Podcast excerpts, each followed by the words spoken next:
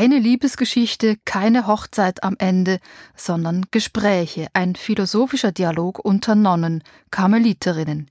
In Dialogue der Carmelite von Francis Poulenc, uraufgeführt 1957 an der Mailänder Scala, geht es um existenzielle Fragen, um Glauben, Angst und Tod.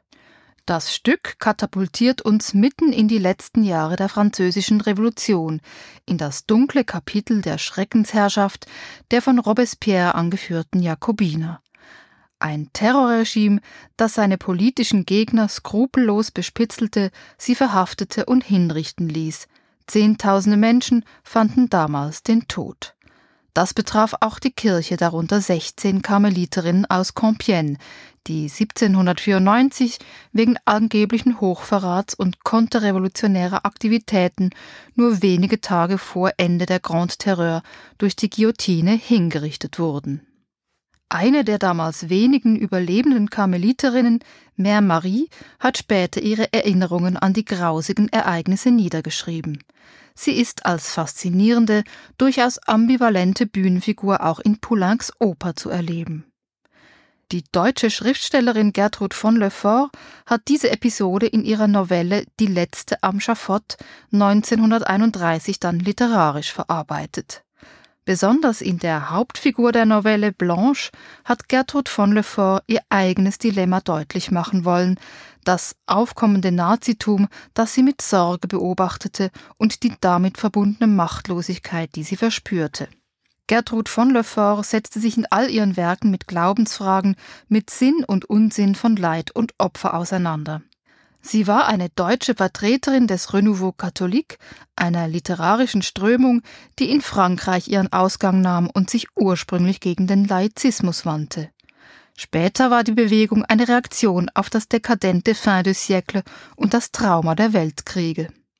Ein wichtiger Vertreter dieser Strömung war auch der französische Schriftsteller Georges Bernanos, der ein Drehbuch zu einem Film aus der besagten Novelle von Gertrud von Lefort verfasste. Kurz nach Fertigstellung des Skripts verstarb er, das Drehbuch wurde als Theaterstück herausgegeben und am Schauspiel aus Zürich unter dem deutschen Titel Die begnadete Angstuhr aufgeführt. Francis Poulenc kannte das Theaterstück und sagte sofort zu, als ihm der Stoff vom Verlag Ricordi für ein neues Werk an der Mailänder Scala vorgeschlagen wurde. Die Gespräche der Karmeliterinnen entzündeten in ihm nach eigener Aussage sogleich melodische Ideen. Poulenc bearbeitete den Text gleich selbst, er strich viel, und dennoch verweist die Struktur, die große Anzahl an Szenen, noch immer auf das ursprüngliche Filmszenario von Bernanos. Die musikalischen Zwischenspiele im Orchester unterstreichen dieses filmschnitthafte, episodenhafte zusätzlich. Zum Zeitpunkt der Komposition war Francis Poulenc bereits über 50 Jahre alt. Bisher trat er besonders als Komponist virtuoser Klaviermusik hervor oder als Verfasser unzähliger Lieder den atmosphärischen Melodie. Poulenc war ein Komponist mit vielen Facetten. Von seiner Janusköpfigkeit ist immer wieder die Rede. Er sei halb Mönch, halb Schlingel, meinte sein Kritikerfreund Claude Rostand einmal. Und tatsächlich, Poulencs kompositorisches Schaffen wie auch sein Privatleben sind von erstaunlichen Gegensätzen geprägt. Als Mitglied der berühmten Groupe de Six schrieb Poulenc unterhaltsame, witzig-ironische Salonmusik, genauso aber seriöse Kammermusik und religiöse Werke.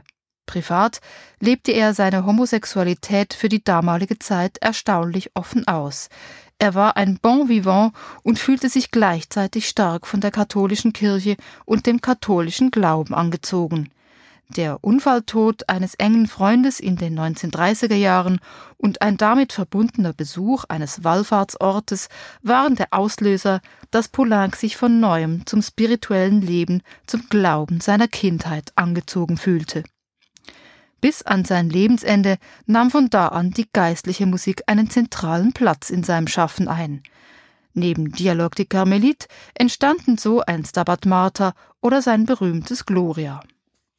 Die Janusköpfigkeit widerspiegelt sich auch in seinem Bühnenschaffen. Neben den religiösen Dialog der Carmelite entstanden die Groteske Les Mamelles de Tiresias, der Monolog La Voix Humaine sowie der kurze humoristische Monolog La Dame de Monte Carlo. Das weibliche Geschlecht ist Poulencs bevorzugtes Geschlecht auf der Bühne. Mit Blanche, der Protagonistin in Dialogue de Carmelite, identifizierte er sich ganz besonders. Blanche, c'était moi, sagte Poulenc. Tatsächlich scheint es, als ob Blanche Poulenc eine Verkleidung seiner eigenen spirituellen Inszenierung und psychischen Verfassung in dieser Zeit ermögliche. Blanche, das ist die Verkörperung der Angst. Poulenc selbst litt während der Komposition unter Angstzuständen. Er hatte Beziehungsprobleme, bildete sich eine tödliche Krankheit ein. Angst und Panik fanden ihren unmittelbaren Ausdruck in der Partitur der Karmelit. Blanche de la Force wurde, trotz ihres stolzen Nachnamens de la Force, gewissermaßen in die Angst hineingeboren. Eine historisch verbürgte Massenpanik löste ihre Geburt aus, die Mutter verstarb dabei. Es ist das Urtrauma von Blanche, die im Folgenden Halt und Schutz in der Religion sucht und sich entschließt, in ein Karmeliterkloster einzutreten. Im Konvent begegnet uns eine Gruppe ganz individuell gezeichneter Persönlichkeiten. Da wäre zunächst die alte und kranke Priorin des Klosters, Madame de Croissy, die eine besonders starke Zuneigung zu Blanche empfindet. Sie gewährt Blanche den Eintritt ins Kloster, nicht ohne sie vorher über das harte Klosterleben aufgeklärt und ihr jegliche Illusionen genommen zu haben. Madame de Croissy selbst wird kurz darauf einen elenden Tod sterben. Sie lästert Gott, stößt Todesängste aus. Mit bombastischen Glocken, überaus drastisch schildert Poulenc diesen Kampf. Manche haben diese Szene mit Mussorgskis Boris Godunov verglichen, der dem Wahnsinn verfällt. Dem Leben noch ganz verbunden ist hingegen die junge Sœur Constance, eine frohe Natur, die Blanche voller Begeisterung schildert, wie sie vor ihrem Eintritt ins Kloster an der Hochzeit ihres Bruders getanzt habe. Im Gegensatz zu Blanche kann sie formulieren, was sie in ihrem Innersten beschäftigt. Etwa, dass ihr der Tod der alten Priorin viel zu hart vorgekommen sei und dass sie glaube, die Priorin sei für jemand anderen gestorben. Constance hat die Vision, jung zu sterben, und zwar mit Blanche. Am Ende wird es dann auch so kommen. Constance und die grüblerische strenge Blanche, die beiden Figuren scheinen ebenso Poulencs Janusköpfigkeit zu verkörpern. Auf die alte Priorin folgt die aus einfachen Verhältnissen stammende Madame Lidoine als neue Priorin. Eine überraschende Wahl. Im Kloster hat man mit Mère Marie gerechnet, die aus dem Hochadel stammt. Madame Lidoine und Mère Marie, auch diese beiden Figuren stehen komplementär zueinander. Madame Lidoine ist pragmatisch veranlagt, während Mère Marie die kompromisslose Unterwerfung unter die Regeln fordert.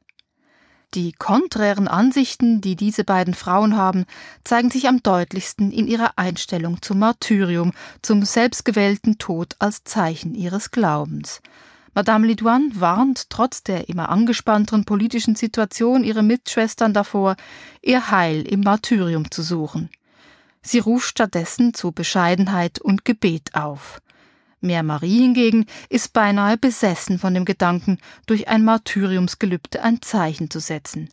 Sie nutzt eine kurze Abwesenheit der Priorin aus, um den Nonnen dieses Versprechen abzuringen. Die Ereignisse überstürzen sich schließlich, das Kloster wird aufgelöst, die Nonnen aufgefordert, bürgerliche Kleidung anzuziehen und ihrem Glauben abzuschwören. Die Nonnen praktizieren ihren Glauben jedoch heimlich weiter. Sie werden von den Revolutionären verhaftet und zum Tod verurteilt. Ironie der Geschichte, Mère Marie entgeht als einzige dem Todesurteil, sie war zum Zeitpunkt der Verhaftung abwesend. Der Gang zum Schafott ist die berühmteste Szene der Oper. Eine gespenstische Anspannung liegt über ihr, das Volk murmelt. Die Nonnen singen ein letztes Salve Regina, und mit jeder Nonne, die unter der Guillotine stirbt, wird der Gesang dünner, schraubt sich jeder neue Stimmeinsatz Ton um Ton höher. Am Ende bleibt nur noch eine Stimme übrig, Blanche, die sich überraschend ihren Schwestern angeschlossen hat. Ob ihr freiwilliger Gang in den Tod letztlich die Erlösung ihrer Angst bedeutet, die ersehnte Ruhe oder doch vielmehr Ausdruck tiefster Verzweiflung ist, bleibt dahingestellt. Was die gesamte Gemeinschaft der Karmeliterinnen betrifft, könnte man das Ende mit Blick auf Gertrud von Leforts Novelle, die in der Zeit entstanden ist, als Hitlers NSDAP enorm an Zulauf gewann, auch als eine Absage an alle totalitären Ideologien und Bewegungen lesen. Wenn die Karmeliterinnen ihren letzten Gang gehen, ist ihr Märtyrertum keine Selbstaufopferung, sondern eine letzte Möglichkeit, der Sinnlosigkeit des gewaltsamen Todes einen Sinn zu geben, als ein Zeichen gegen jedes Machtsystem und Terrorregime. Noch ein paar Worte zur Musik. Gewidmet hat Poulenc seine Oper neben seiner Mutter Mussorgsky, Debussy, Verdi und Monteverdi.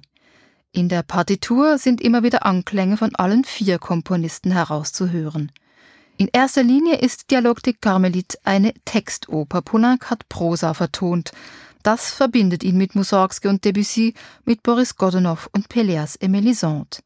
Es bedeutet größtenteils rezitativisches Singen, ein ständiges, elegantes Fließen des Dialogs. Poulenc schreibt einen einheitlichen lyrischen Tonfall, charakterisiert aber die einzelnen Figuren musikalisch außerordentlich individuell und kontrastreich. Ein Netz von prägnanten musikalischen Leitmotiven durchzieht die Oper, und auch die Gebete bekommen in Dialog de Carmelit großen Raum. Für sie findet Poulenc einen ganz eigenen Ton. Dass Poulenc als ein Komponist der Nachkriegsavantgarde weiterhin tonal komponiert, mag vielleicht überraschen. Wegen seines großen Erfolgs beim Publikum wurde er zu seinen Lebzeiten häufig als reaktionär angegriffen. Seine Musik kann man irgendwo zwischen Fortschritt und Tradition ansiedeln, doch findet Poulenc einen ganz eigenen Personalstil. Die Partitur ist äußerst nuancenreich, die Angaben zu Dynamik oder dem Ausdruck überaus detailliert.